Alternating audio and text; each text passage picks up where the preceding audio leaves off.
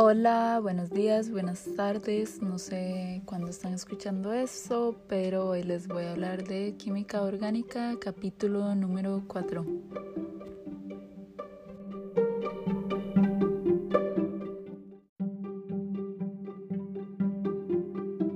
Bueno, vamos a comenzar con el capítulo 4.3. Bueno, un objeto con versiones derecha e izquierda se dice que es quiral. Un objeto quiral tiene una imagen especular no superponible. En otras palabras, su imagen en un espejo no es exactamente igual a la del objeto. Eh, los objetos que no son quirales se dice que son aquirales.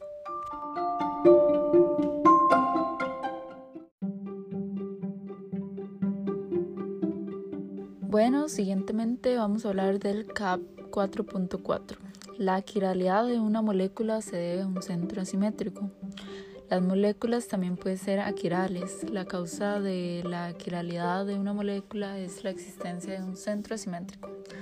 Un centro asimétrico es un átomo unido a cuatro grupos diferentes.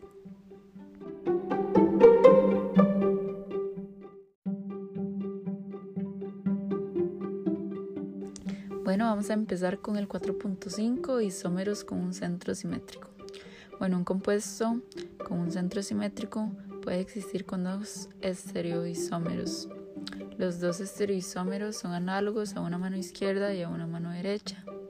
Imaginando un espejo entre los dos este, isómeros, ¿verdad? Eh, cada uno es la imagen especular del otro pero estas no son imágenes especulares superponibles, lo cual lo hace que las moléculas sean diferentes.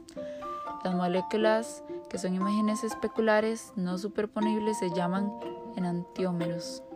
Una molécula que tiene una imagen especular no superponible con un objeto que tiene una imagen especular no superponible es quiral, es decir, cada uno de los dos en antiómetros son quirales, una molécula que tiene una imagen especular superponible como un objeto que tiene una imagen especular superponible es aquiral.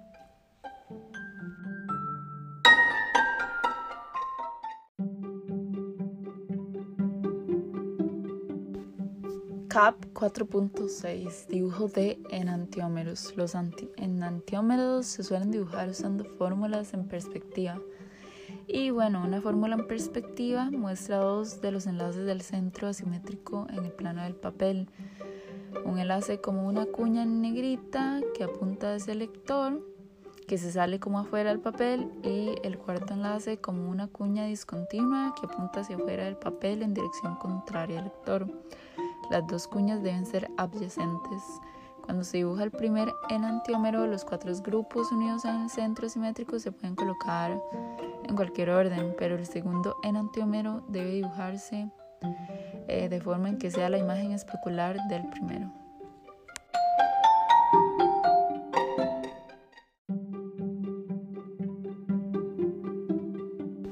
Bueno, continuamos con el capítulo 4.7, nomenclatura de enantiómeros, con el sistema R,S. En un par de enantiómeros con un centro simétrico tendrá la configuración R y el otro la configuración S. Y se tienen que tomar los aspectos que voy a mencionar. Bueno, prioridades de los grupos o átomos unidos al centro simétrico. Los números atómicos de los átomos unidos directamente al centro simétrico determinan las prioridades relativas. Cuando más alto sea el número atómico del átomo, más alta la prioridad. Eh, la segunda sería si el, grupo o átomo con la prioridad más baja está unido por una cuña discontinua, dibuja una flecha curva desde el grupo con la prioridad más alta hasta el grupo segundo con prioridad 2 y después otra flecha en el grupo de prioridad 3. Si las flechas apuntan en sentido de las agujas del reloj, el compuesto tiene configuración R. Pero si las flechas apuntan en sentido contrario al reloj, tiene configuración S. Y la tercera sería que si el grupo con prioridad más baja no está unido por una cuña discontinua, se debe intercambiar el grupo 4 con el grupo unido con la cuña discontinua.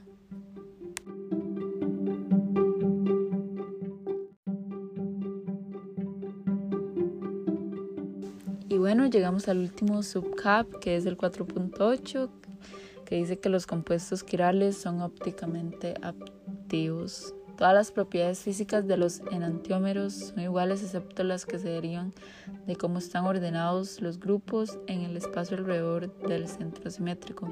Una propiedad que los enantiómeros no comparten es la interacción con la luz polarizada. Cuando un compuesto hace rotar el plano de polarización de la luz se dice que es ópticamente activo. En otras palabras, los compuestos quirales son ópticamente activos y los compuestos aquiralos son ópticamente inactivos. Si un compuesto ópticamente activo hace rotar el plano de polarización en sentido de las agujas del reloj, se dice que es dextrógiro y puede identificarse con el nombre con el símbolo más con como prefijo y si lo hace rotar en sentido contrario se dice que es levogiro y se identifica con menos como prefijo. Se puede decir si un compuesto posee configuración R o S mirando su estructura, pero la única manera de decir si es un compuesto de extrógiro más o levogiro menos es introduciéndolo en un polarímetro. Este es un instrumento que mide la dirección y la magnitud del ángulo de rotación del plano de la polarización de la luz polarizada.